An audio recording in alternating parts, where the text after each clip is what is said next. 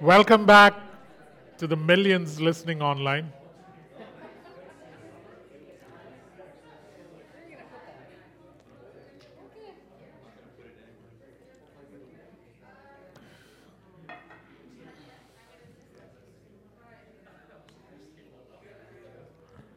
All righty. Who will go for us?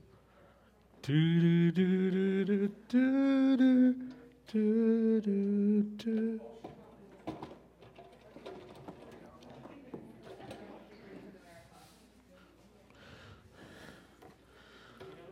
Pardon? Yeah. Thanks. That's good. Yeah. I forgot today. Yeah. I even forgot that I need to do this till the last minute. Okay, guys, let's go. Um, so the title for today's teaching is The Judah Anointing. The Judah Anointing. That's what it's called. Um, I'm sure many have spoken about titles like this, but just felt that that's what we need to call it. Um, and I'm hoping that every teaching that's brought to you is what God desires for us that week. And so let's go with that. So the Judah anointing. Um, an anointing is the power of the Spirit or the presence or the life of the Spirit that is given to a person or a group of people at any particular time to accomplish a certain God purpose. That's what an anointing is.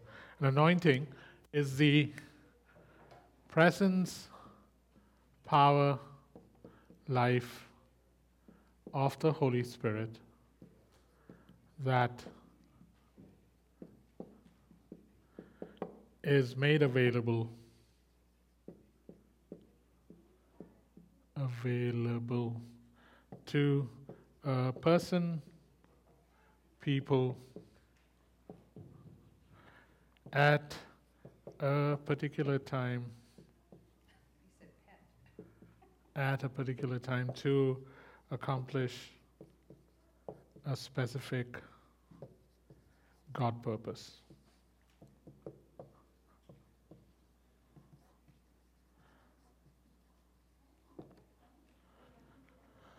So whenever we then take words like Judah and put it before anointing, all we mean is this is the kind of power, presence, life of the Spirit that was upon a certain event or a certain uh, person or a certain people group in the Bible. And so when the Holy Spirit's going to do the same thing with us, this is what's going to happen. So um, that's the sense of it. So that's how one can define anointing. And so here's the other thing then. I forgot to bring my other gadget, so we'll just have to keep writing like the good old days.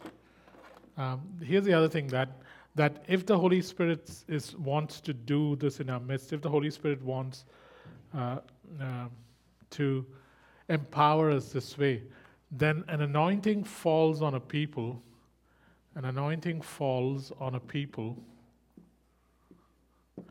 when they are able to hear and receive, when they are able to hear and receive, and when they are willing to allow the word to shape them.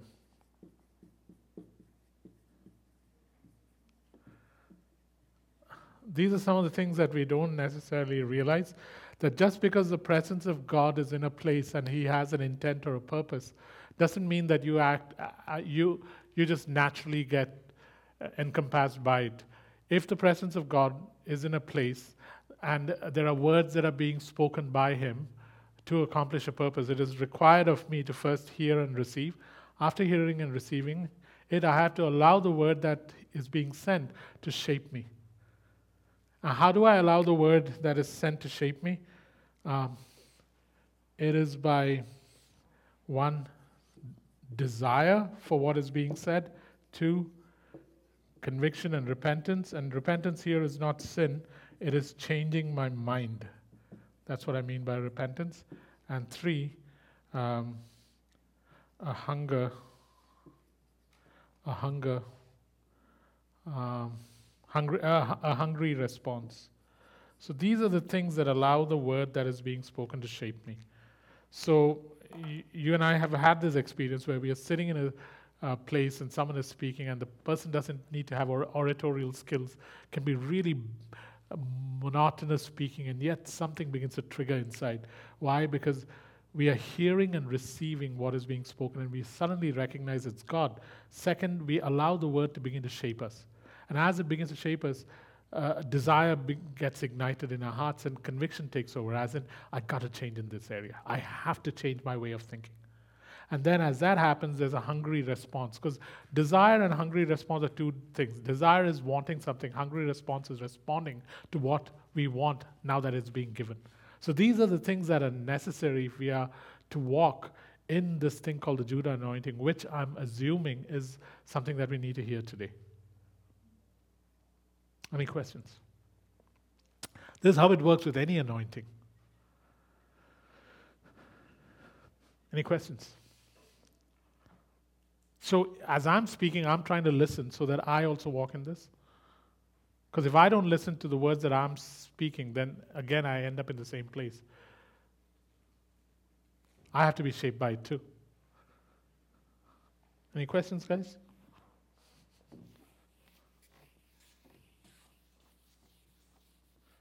Cool. In which case, let's now kind of define what the Judah Anointing is. The Judah Anointing is a forerunner anointing. The Judah Anointing is a forerunner anointing. A forerunner anointing, as in it's um, what goes ahead. It, another word for it could be advance guard. Uh, so it's a forerunner anointing or an advance guard. And uh, it ev- people that walk under this, uh, it becomes their life work. It becomes their lifestyle. That's who they become. If you go to Hebrews six twenty, Hebrews six twenty, you'll see that this was very much a part of who Jesus was. Hebrews six twenty.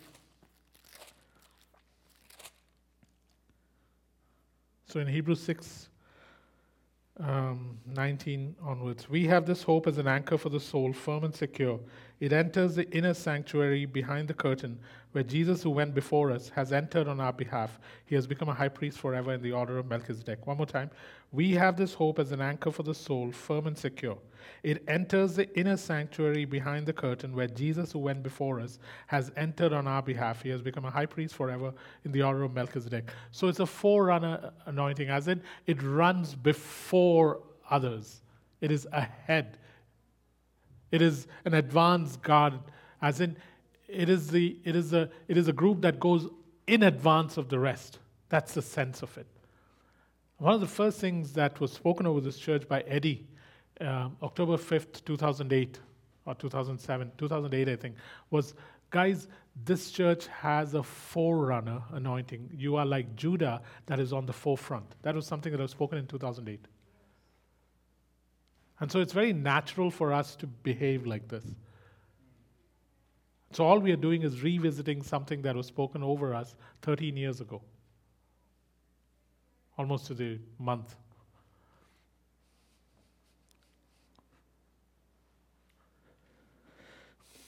So what happens with this forerunner anointing is your entrance, your entrance opens the way for others to follow. Your entrance opens the way for others to follow.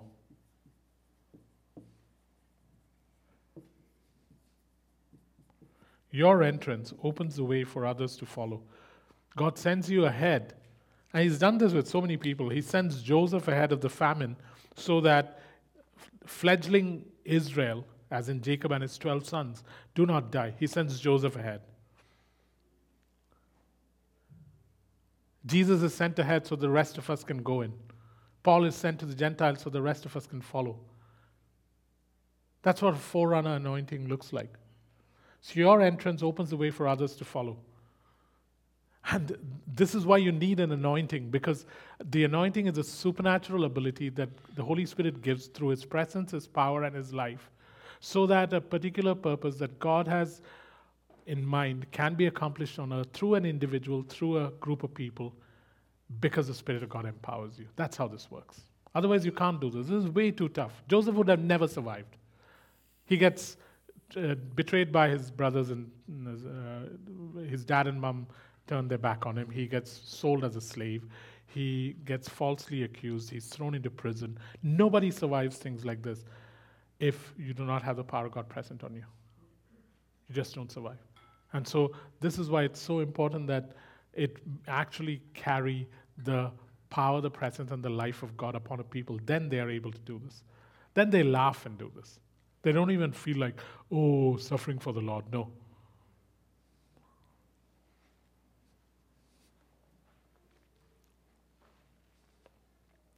Okay, so let's look at what people who carry this anointing behave like. What's their conduct like?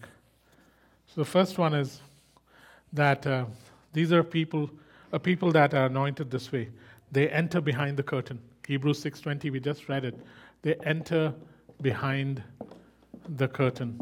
As in, they are not people who are satisfied with a visitation from God on Sunday. With a visitation from God on Sunday. They know what it is to enter behind the curtain. Uh, or like we're talking about the curtain in the temple, which no longer exists, but the idea is you enter behind the curtain and you live in presence. You are beginning to learn how to live in His presence. And you find that you are more aware of Him than you've ever been. And it comes because you've learned how to first delight and then discipline yourself to enter and stay.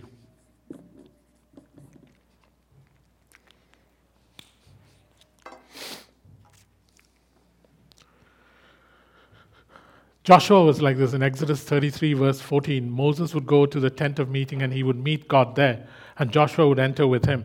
But after Moses would leave, Joshua would still stand just awed at the glory of God that was present in the test, tent. And he would just stay there. Eh? He wouldn't leave. And so one of the first um, things that should happen to people who are walking under this anointing, and I really believe that we are people like that just because God destined us and invited us in. Different churches have different characteristics, but anyone who comes into this place will carry this. And one of the things we can do to help God accomplish what He wants here on earth through us is to learn how not to be satisfied with a visitation from God on Sunday. Just refuse it. You should. Uh, one of the prayers I was praying, I think in New York or L A, was, "Oh God, uh, can you just um, make me aware when I haven't missed you? Can you just knock on my door and say, you haven't missed me for the last four hours, where it's where He's absent and you don't even know it, because life is just fine without Him."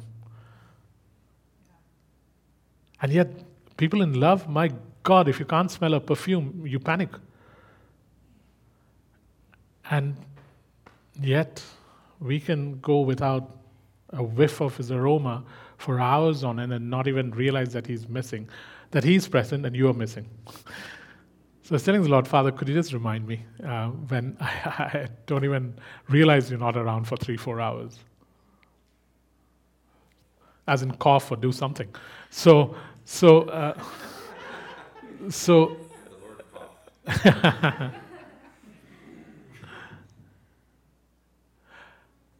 when I was in South Africa, this lady kept saying this, and it just bothered me a lot. Um, she said, uh, when giraffes cough, they go behind a bush. And uh, I'm thinking to myself, really? I'm in this safari in a bush in South Africa. And she and I'm saying, really? And she says, yeah, whenever they cough, they go behind a bush. And I'm thinking of this giraffe with a long neck going behind a bush, coughing and coming out. And then then I realized that uh, she was pronouncing the word C A L F as cough. Yeah, so Yeah, so when giraffes cough, they go behind the bush. So that's understandable. But somehow, I mean, I I don't even cover my mouth sometimes when I cough till COVID began. But giraffes going off into the bush to cough, so... Yeah, it took a while. I actually went and asked Eddie, Eddie, is that true? Giraffes go behind the bush when they cough, and then that's when I realized what was happening. So you learn to live in His presence. Uh, and uh, instead of, um, yeah, I, I, I, th- this is a characteristic of a Judah people, a Judah, of a people who walk in the Judah anointing. And the way to live in His presence is delight and then discipline. The way to live in His presence is first delight and then discipline. Both are important. Eh? Those that only uh, hone in on delight, there'll be days when they're not very delighted, and so there'll be no presence. And then there are those that are disciplined, and with the discipline thing, they they stand in God's presence but can never engage His heart. It's delight and discipline. That's how you enter and stay. It's a great place to be. This is... Um, I know you know this, but it's a good idea to visit it again. The next one. The next one is, um, once with the Judah anointing, carry the ark on their shoulders. They carry the ark on their shoulders. I'll explain that. If Rosalind was here, she'd say, could you use another pen, please? So... Um, so, people who carry a Judah anointing carry the ark of God on their shoulders, because in the Old Testament, whenever they carried the ark, they would carry it on their shoulders.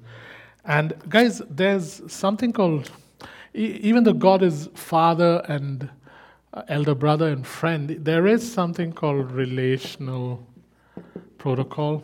As in, hey Jacob, there's a way that I expect you to relate and conduct yourself vertically and horizontally with people. Vertically with me, horizontally with people. And if this is missing in your life, you will mess up, because there are certain ways I want you to do things.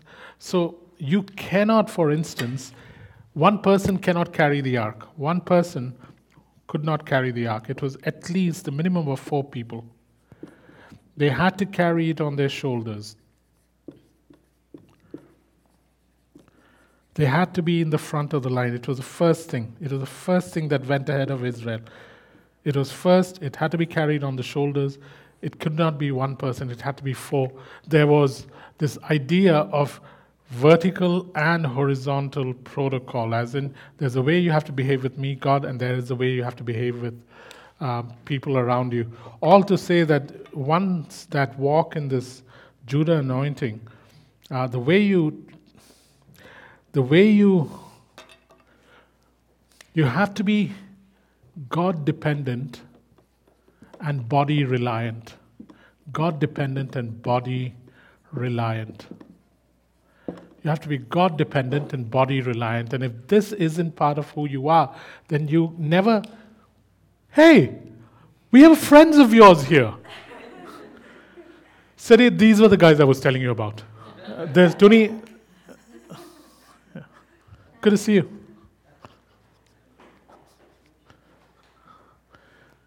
Hardly any applause, man.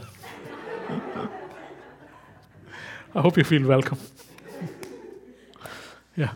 So you have to be God-dependent and body-reliant.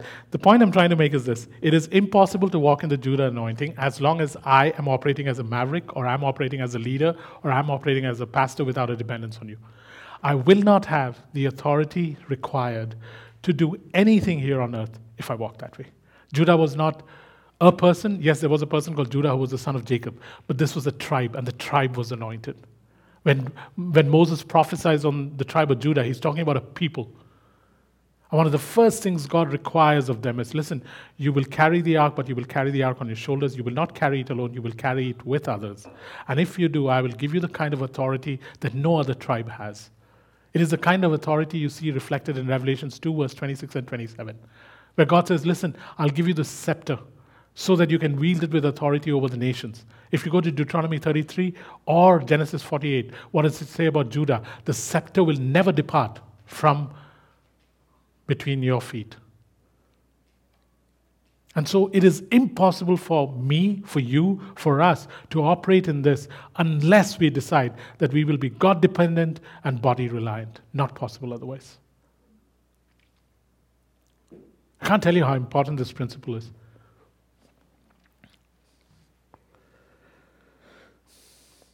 And if we choose not to walk this way, then we'll end up doing what David did. We'll end up carrying the ark wrongly, either on a cart, which brings you into a whole lot of trouble, or you touch it when you shouldn't touch it, like Ahio and Uzzah did. Any questions?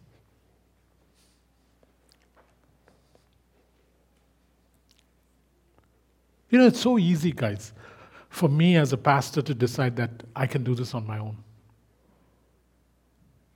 Because I'm sufficiently gifted. I say that with absolute modesty.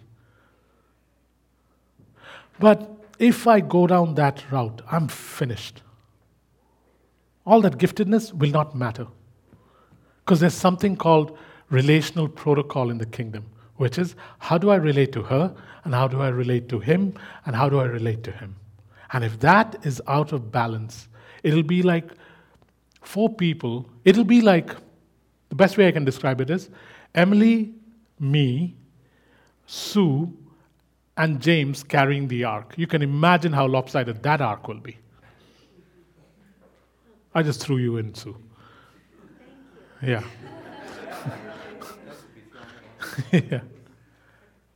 Because because it's impossible to hold the ark in balance unless it's unless there's a vertical relationship and a horizontal relationship. And that's why every time I have anything against you in my heart, I know that I better deal with it. One of my favorite lines now is, um, if you if you need my love, you should know you already have it. If you need my love, you should already know you have it. That should be my attitude towards you. That regardless of what you do, you should know that you already have my love. Because that's how fa- the Father is. The Father is always, hey, Jacob, if you need my love, you already know you have it. What if you and I could develop that attitude in our heart? Then the horizontal relational protocol is taken care of. And when it comes to God, hey, one of the things I wanted to say during worship, when we were worshiping, is I felt God saying, listen guys, you guys don't have to prove your love to me. I know you love me. You guys don't have to prove your love to me. I know you love me. What a relief to know that someone knows you love them, that you don't have to prove it, that you don't have to show it, that he knows your heart. And because he knows your heart, it'll express itself anyways. But that's with God and you. But what if I could establish this horizontal relational protocol too? That listen, if you need me, if you need my love, you should know that you already have it. What if that was what I carried? Through irritation, through annoyance, through you doing me harm, through me doing you harm. If we could have that, oh my God, authority would begin to rest here. There's a direct correlation between authority and intimacy. Whoever is closest to the king is the one who wields the greatest authority. Always remember that. Intimacy and authority are closely knit. You cannot wield one without the other. The closer you are to the king, the greater is your authority. Authority dwells where intimacy is present. Intimacy with God, and therefore intimacy with each other.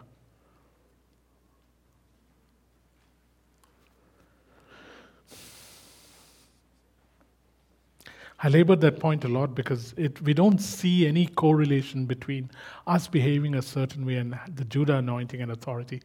But can you imagine the Father, Son, and Holy Spirit not being together? How authority would work then? It wouldn't.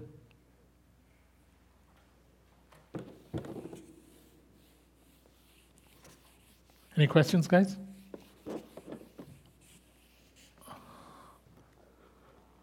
This is about when the last two weeks you guys would finish. Terrible, eh?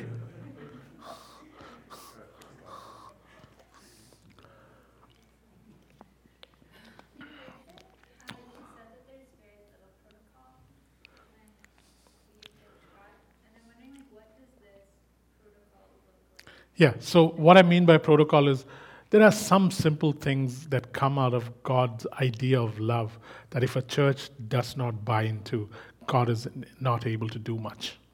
So when I say protocol, I'm talking about this idea of, hey, because I'm all about love, you need to be this way. And if you're not this way, then it doesn't matter how much faith you have, how much sacrifice you do. First Corinthians thirteen goes into effect, where you're a clanging cymbal, a noisy gong. So learn how to love me, learn how to like yourself, and then learn how to love each other. And if you do this, I can be anything I want in your midst. And Jacob, if you're not doing this, then you as a pastor will screw up the church. Yeah. It's not that we can't annoy or irritate each other. You do, and I do too. But to be able to then take that annoyance and irritation and disappointment or whatever you feel and then say, but there is a greater quality that oh, that, that is so far above it that I will still deal with the annoyance, irritation, correction, but I will deal with it in a way that is so brilliantly God. You think God isn't annoyed, irritated? Jesus was. You saw it with his disciples quite often. Angry sometimes, disturbed, sad, irritated, annoyed, particularly with his own. Kapish? Okay. The next one, um, the Judah anointing allows you to enter into territory that is given to you by God, and the and rout the enemy, rout the enemy with stubbornness and endurance, stubbornness and endurance, both huh? stubbornness and endurance. Take everything your mother and your teacher and um, said about you huh, when it comes to stubbornness, and then use it as a weapon in the kingdom. Remember those times when your mom said you were stubborn? Now take those words and use them well.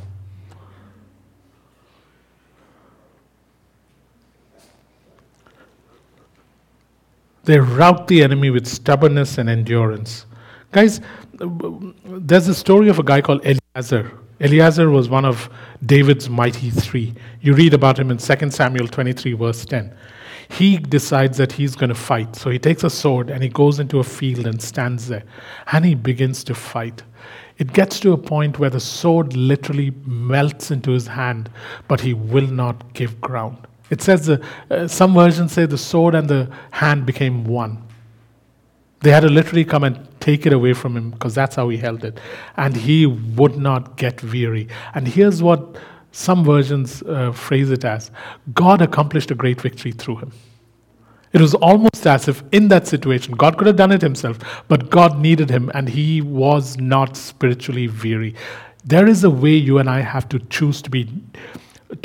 We have to refuse to be spiritually weary. I can understand physical exhaustion, but I do not understand spiritual weariness. If there is spiritual weariness, it's usually because we're not walking in rest. So learn to walk in rest. But there is a capacity that you have because of Christ in you that is so huge that we got to not confuse physical exhaustion and spiritual weariness. If you're physically exhausted, lean against something, but do not quit spiritually. If you're physically exhausted, lie down and minister. I can do that. We can go on till nine tonight. But refuse to fall for this thing called spiritual weariness. It's not real. It's not real. There's there's there's a reservoir of strength when we when God calls us to something. Physical exhaustion, yes. Jesus went to sleep in the boat.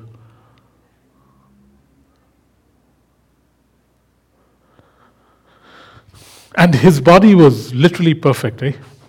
So there is something called physical exhaustion. But every time you think you're being spiritually weary, know that you are a Judah anointed people. that you need to say, there's something wrong in the way I'm doing things. If I walk in rest, I do not get weary. Isaiah forty kicks in. Those that wait upon the Lord. What is resting but waiting upon every word that proceeds from the mouth of God?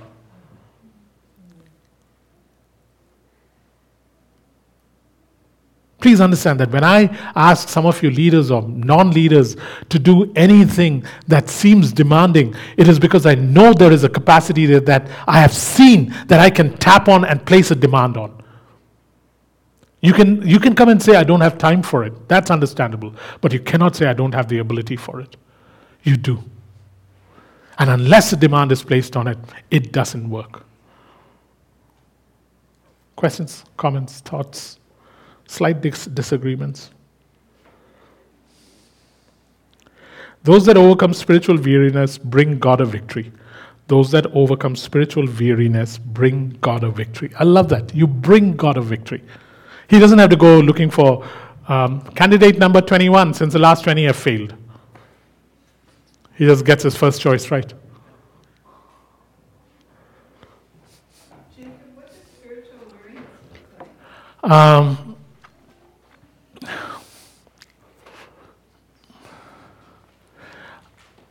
Burnout. Can you maybe rephrase the question so people who are listening will know what it is? Diana has asked a question. The question goes like this. Jacob, what does spiritual weariness look like? Now, let me answer it. So spiritual weariness sometimes looks like just, uh, spiritual weariness, one, burnout, as in you do not have the ability to function anymore spiritually because you have burnt yourself out. You, uh, two, um, emotional inability to now do anything spiritually because your emotions and your spiritual condition are no longer in sync. Three, the inability to forgive, release, forget, and move on. Four, equating physical exhaustion with spiritual weariness. Five, choosing not to inconvenience yourself. Because I need my time. um, there's nothing wrong with my time, guys. It's good to have my time, but not if it's just a matter of inconvenience. Not if it's just a matter of inconvenience. Um, Uh, please don't think of time and physical exhaustion as spiritual weariness. They're two separate things. And one of the best ways to handle this is, Father, I will rest and work. I will rest and work. I will rest and work. All spiritual work will be done from a place of rest. I refuse to do it any other way. So that what comes out of me is what is already in me, and I don't even know what is in me because it's far greater than what I have actually experimented with. That's how this works. And I will try and make my emotions and my spiritual condition match up.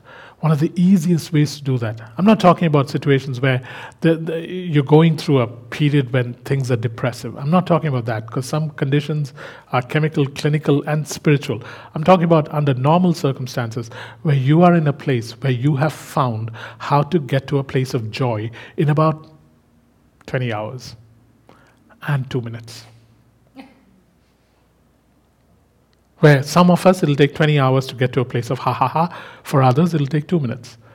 But once you begin to get to this central place called joy, you'll find that joy is almost at the pinnacle of all emotions. You get there and all the other emotions settle.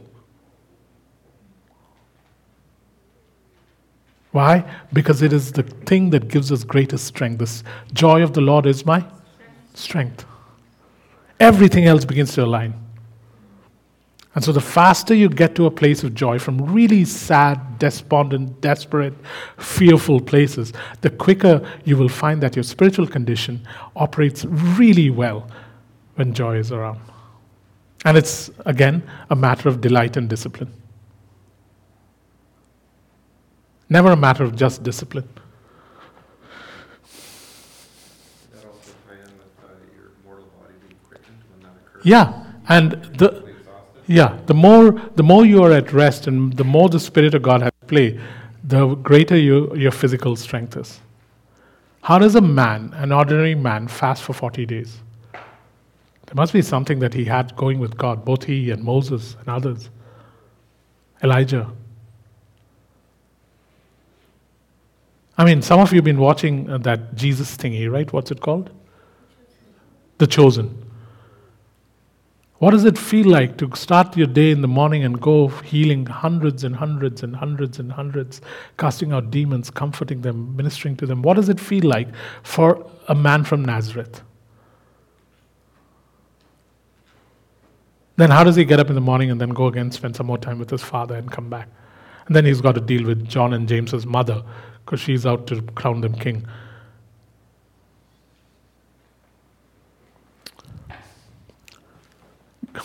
Always remember, guys, what are we trying to do? We're trying to show the world that there is a way to do things more excellently so that there's a model to follow. Never back off from that, eh? Die trying that. And die quietly? And die trying that and die quietly. Don't write songs.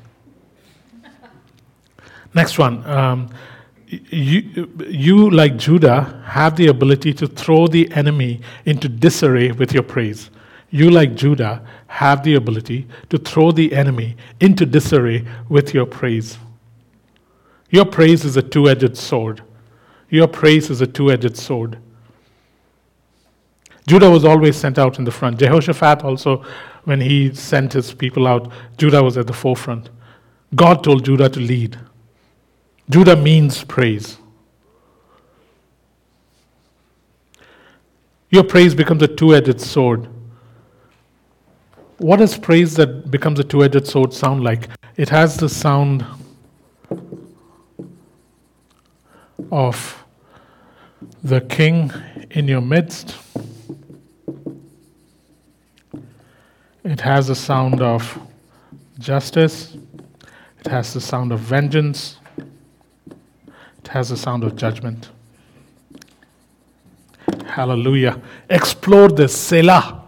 What does it f- what does it look like when you are in a prison cell shackled with eight guards outside and there's a friend called Silas and you have the ability to now begin to take up praise that is like a two-edged sword. And what is praise that sounds like a two-edged sword? It has in it the, the, the shout of a king. The shout of a king is not the shout of Jesus. The shout of a king is the shout of a people who recognize Jesus in their midst.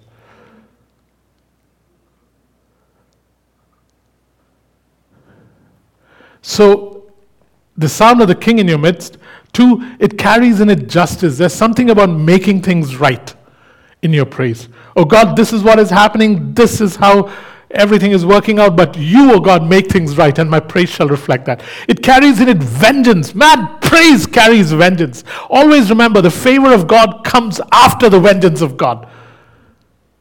In the Old Testament, his vengeance would go out, and then his favor would come in. Isaiah sixty-one. The year of Jubilee was a year when there would be favor, but there was also vengeance. Psalm one forty-nine, verses six to nine. With your high praises, which is like a two-edged sword, you will begin to execute vengeance and judge noble kings. Hey, good to see you, man. We'll see you next time. If you have any problem with uh, James, just let us know. And uh, try and help him with try and help him with soccer. He's not very good. Yeah. Yeah. Later, Gaito.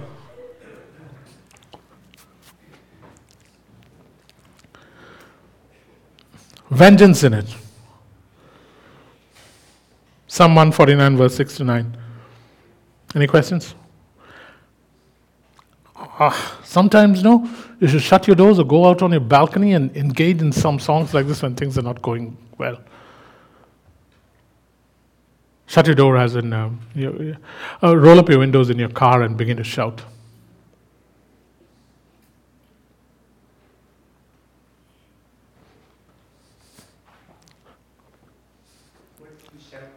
Pardon?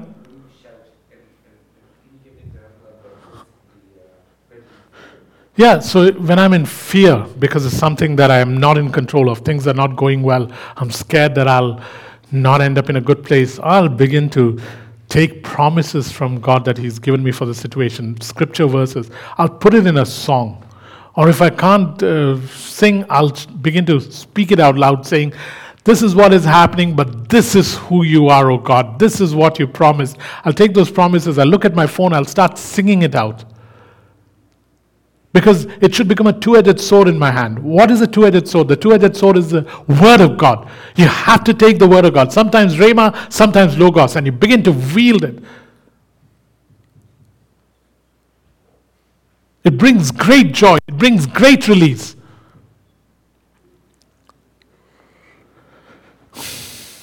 What's the difference between what you said and taking those words and resting, saying, knowing that it'll be, it'll come through? There are times when you don't have to sing a single word, like um, um, Marcus is saying, where you can absolutely be confident, resting in the word, that word will go to work. And there are other times where I have to take the sword and fight. Let the Holy Spirit lead you, but because at the end of the day, who is the author of the word and who is the ultimate sword, swordsman? The Spirit of God. Sometimes not a word. You are so confident that, like um, the guys did around Jericho, you don't say a word and you go around the city knowing that the city will fall.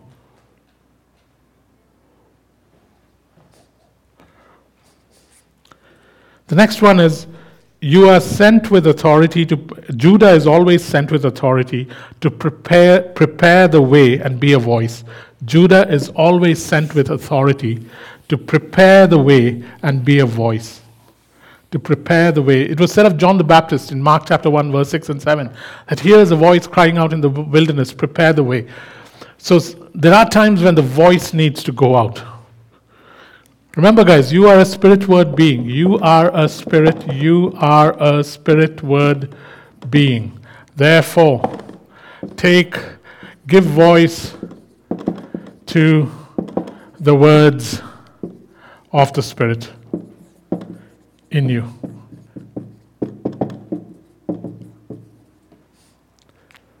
You are a spirit word being. Put voice to the words of the Spirit in you. Use it as a sling. Use it as a sling. Because your voice is a forerunner that goes ahead of you. This is a strange thing about God. And scripture proves it. Amos talks about it. I will always speak before I do. I will let you know before I do. Creation. How did creation happen? He spoke. Words are forerunners for God, and they should become forerunners for the people of God.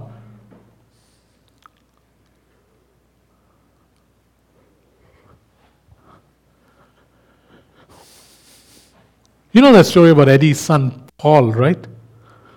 Um, yeah, which story? Okay. Eddie's son w- was Paul something O'Neill.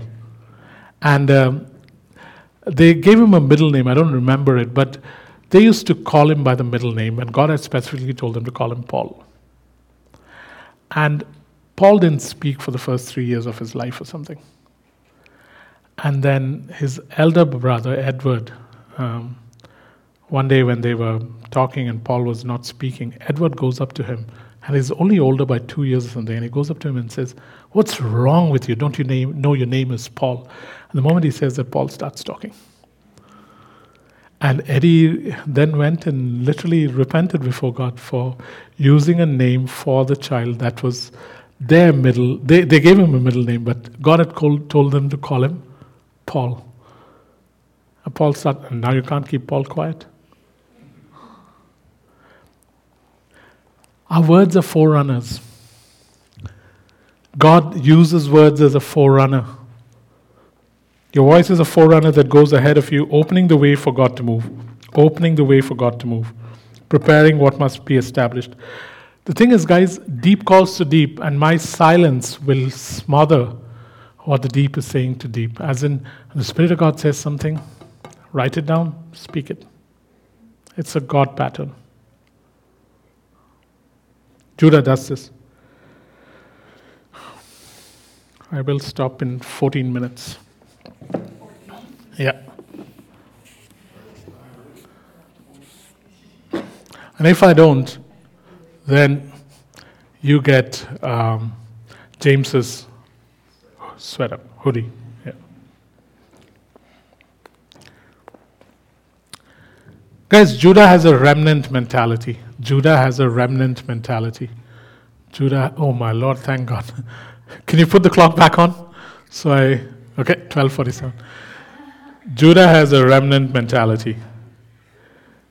Um, a remnant mentality is basically, um, it functions as a seed. It functions as a seed. A remnant is a subset of a larger aggregate. A remnant is a subset of a larger aggregate that is anticipated in the future. And so Judah has a remnant mentality. It doesn't matter that nobody is going with you. It doesn't matter that you don't have what it takes, that people are saying, really, you think you can do something? What good comes out of Nazareth? It doesn't matter. It's uh, the attitude of that of a remnant, that we are seed. Uh, we'll function as seed. If we fall into the ground, something will happen in the future. A remnant is a, is a subset of an aggregate that awaits, that is much larger, and that is anticipated in the future. And this mentality is important. It's not a survivor mentality. It is not, I'm a survivor, that old Destiny Child song. No, this is something very different. It's this thing where you know that you have in you the potency to create something that in the future will become huge. Yeah, it, it'll become huge, it'll multiply. They're keenly aware that they are supposed to bring the rest in. And you pay the cost for others, eh? You pay the cost for others. Isaiah fifty-three, verse ten, it is said of Jesus that Jesus went ahead of us, that he paid a price, but this he knew, that the will of the Father will prosper in his hands, and that he will see hundreds and hundreds and hundreds who will come after him into the kingdom because of what he did. I live near the, the river, the Fraser River. One of the, every day you will see this. Little tugboats. Smaller than, about the same size as this pew. Hauling in something as big as this church. And they'll turn and they'll somehow pull this blooming thing in. Houses, man, I've seen floating down that river, pulled by a little tugboat. Because that tugboat has the engine that is required to bring the rest in. That is what this mentality is. Be encouraged, church, that God has asked you to be part of this. Be encouraged that right in our foundations, we were told that we had the anointing that was upon Judah, that this was a church that would stand at the forefront. Pay the cost, man. It's worth paying the cost. Yep.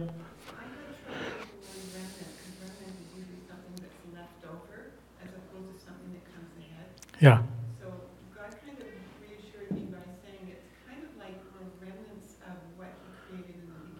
Yeah. Yeah. Yeah. The, uh, one of the ways I would define remnant for the sake of the kingdom is very this way. A remnant is a seed with the potency to develop a forest. And it, God, at the end of the day, distills everything down to a remnant. He always starts with a remnant. Always comes down to one man Abraham, one man Jacob, the other one. The one man um, uh, Jesus, the one man Paul. Everything starts from that tiny little remnant. But in that remnant, you have everything that is required for an entire body to come across. It's the same thing with a fetus, right? It starts from one cell, and then it grows into something. That is the potency of what God does, eh? Mustard seed. It's brilliant. This is who you are, guys, and you pay a cost. When you pay a cost, other Timothys and Tituses emerge. Next point, God resources the Judah The Judah people. He resources them. He resources them. He resources them. He doesn't send you out without resourcing you. The only problem is you only see your provision as you walk towards it. That is just God's, just a predictable, not good habit, where you only see your provision as you walk towards it. But He always resources you. You do not see it till you start walking towards it. But as you walk towards it, it appears. And He always resources. I mean, don't know what to do in New York. It doesn't matter. Walk towards it. Don't know how um, to fund New York. Doesn't matter. Walk towards it. As you walk towards it, it comes. Therefore, this church has never had a budget. This church cannot have a budget. You cannot have a budget if you're a Judah Anointing church.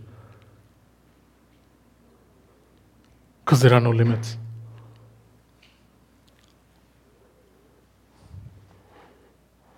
Yeah.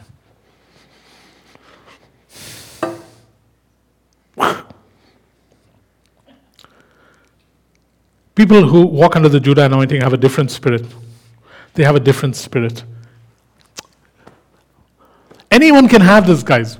But if this is the table you're eating from, you don't even have to go looking for this table because it's there in, your, in front of you. It's not some special thing that God is giving us. It is just that this is something God gave us, and we are just making sure that we don't uh, walk away from this table and instead sit at it. A different spirit is one that follows fully. These are some things that a different spirit does. One that follows fully. As in, there's no half measures here.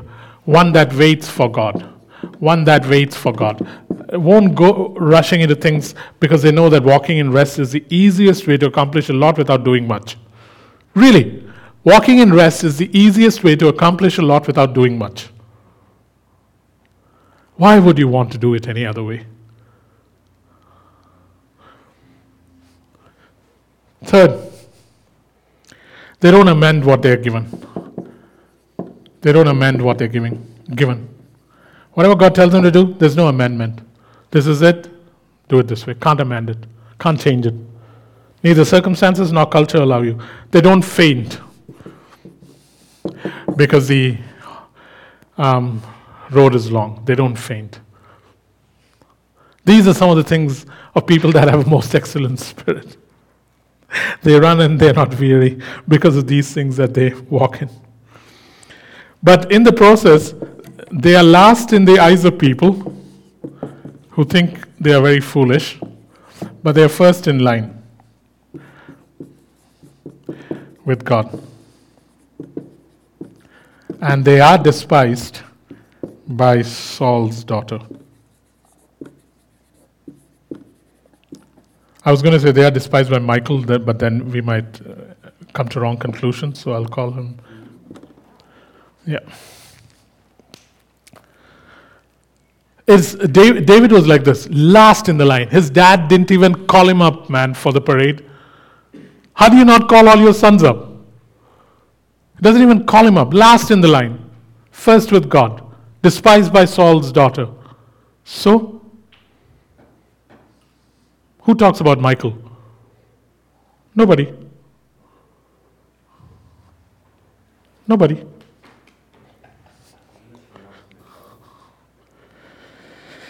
Last two points. Pardon? Is it pronounced Michael? No, Michael's better. Michael's better. In Hebrew, it's pronounced Michael.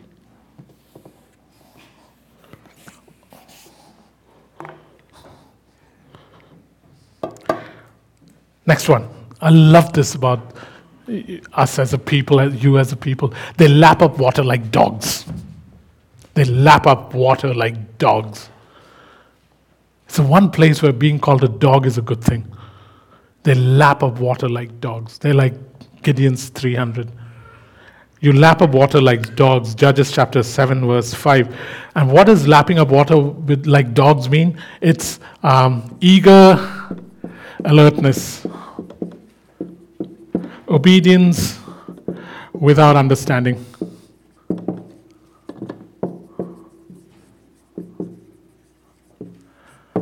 Willingness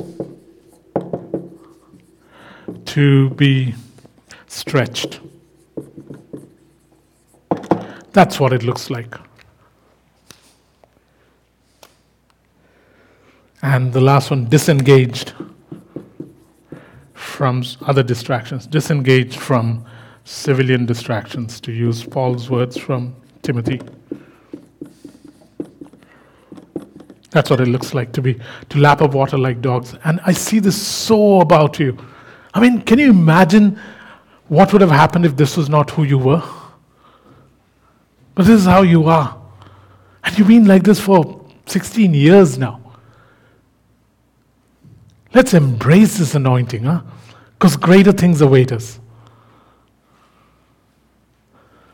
Eager alertness. Obedience without understanding.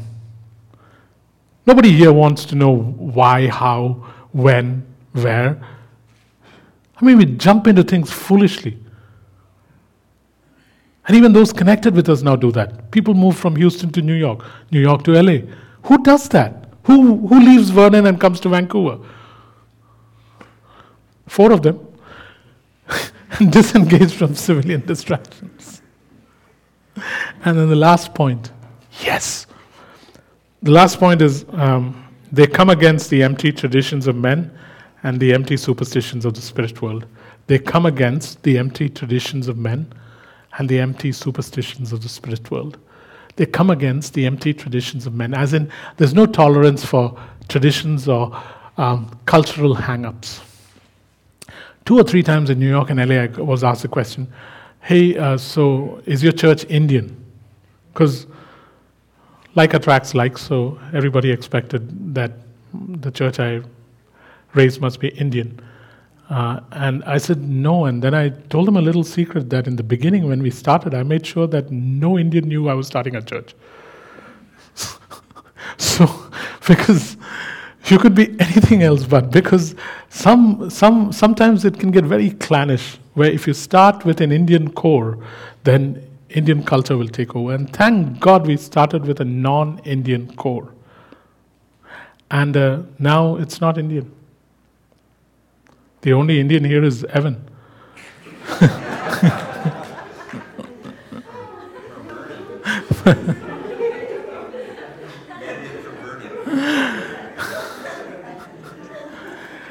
yeah. Hey, this time is not mine. Eh? This time is Karen and Diana's. Go ahead, Karen. Superstitions of the spirit world.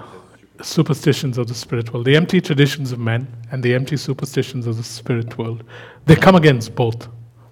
They come against both. Do not tol- tolerate the traditions of men or the culture, cultural hang-ups, because these are the things that usually are behind every ideology and system. Either the empty superstitions of the spirit world or the empty traditions of men are always behind the ideologies and the systems of the world.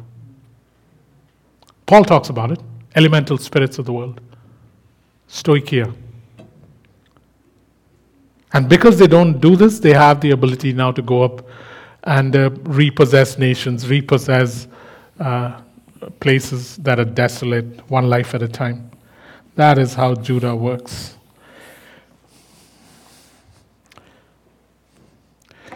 I know you know the story, but in Second Kings seventeen, twenty-six to twenty-eight, Second Kings seventeen, twenty-six to twenty-eight, a king captures Israel. There's, he's got a problem though. Lions are ravaging the land. He, so he is, so he, he takes Israel and then he brings his people and settles them in Israelite land. But there are lions ravaging the land. And so he says, the only way to get rid of these lions is to find some priests from Israel and send them to the land so that they can teach the people who now live in the land the law of their God. This is how you resettle things, where you send the people of God into places, one life at a time, to resettle so that the lions no longer devour. Second Kings seventeen, twenty-six to twenty-eight. Fascinating story. Yeah, I'm done. Made it. I can take the jacket back. Hey, this is a good church. Huh? I'm saying it after not being here for two weeks, returning here is really good. A church is made up of its people. It's a good place to return to. I, I find it very refreshing coming here, man. And... Uh, It's a good church. Let's just pray that God will now anoint us with God will God will refresh us in the Judah anointing right now. Let's just pray that.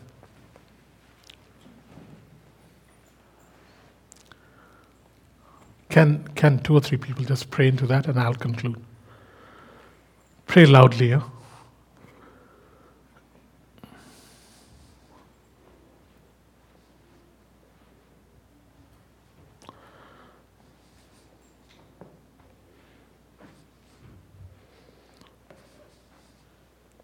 Go for it, guys. You let your voice be a forerunner.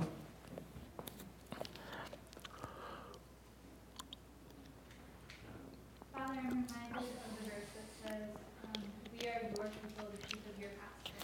Hmm. And now I feel like, Father, you led us into this pasture called Jesus. Yeah. May we enjoy about the land. Yeah. May your presence not only go before us, because you've already said that you would, Father, we trust. That, Father, may we also do what we need to do in order to walk in this place, to live well in the land that you brought us to, to be able to be a Judah people, hmm. to be able to walk in that anointing. Um, Father, we know that you've made the way, and so now we want to choose to step into it, to step in and hear and obey, to delight ourselves in your word, to delight ourselves in the place and the pasture that you've brought us. Father, we know it'll benefit us and it'll benefit others. Yep. So, Father, may, yeah. Thank you that you have done what you said you'll do, and may we do what we need to do to live fully in this place. Yeah. Father, thank you for um, this amazing opportunity to listen to you. Mm. And you are sending us today mm. to walk in your ways mm. with delight and discipline. Thank you. To understand each point, hmm. and may it not be that difficult to walk in it, Father, hmm. that we would go forth knowing that you have a purpose in yes. hearing this word today. Yes. Hmm. So help us to be, uh, help us to listen with faith hmm. and follow your instructions. Thank yep. you, Lord. Amen. Amen. Father, let us walk forward foolishly into what you're calling us to, mm-hmm. remembering that you own the cattle on a thousand hills, that you own everything, that you made everything and you own everything, mm-hmm. and that should give us no cause for apprehension or worry to just walk forward foolishly into what you've called us to do. Yeah. Thank you, Uma. Anyone else? Father, I just rise on behalf of the symbol. Yeah. Thank you, Father. Yeah. Yeah, yeah, yeah, hallelujah. Yeah. And we just say we carry that torch and we want to run for it. Hallelujah. Yes. Father, I pray that you would send your spirit and that we would leave with a fresh.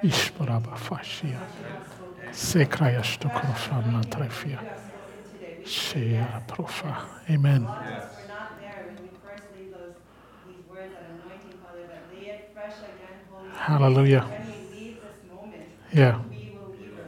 Yeah, yeah. Hallelujah. Amen.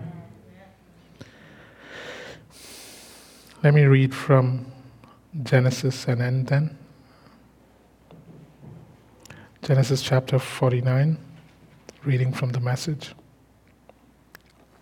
Father, we just received these words now from Genesis forty-nine, eight to ten. And we receive it just as a gift from you, and we pray, like others have prayed, that we be responsible before you and walk well before you. And like Jane was praying, um, leave with a fresh understanding of this anointing that you put into this church long ago. Genesis forty-nine, verse eight to ten from the Message. You, Judah, your brothers will praise you. Your fingers on your enemy's throat while your brothers honor you. You are a lion's cub, Judah, home fresh from the kill, my son. Look at him, crouched like a lion, king of the beasts. Who dares messes with him? The scepter shall not leave Judah. He'll keep a firm grip on the command staff until the ultimate ruler comes and the nations obey him. Amen? Bless you guys as you go.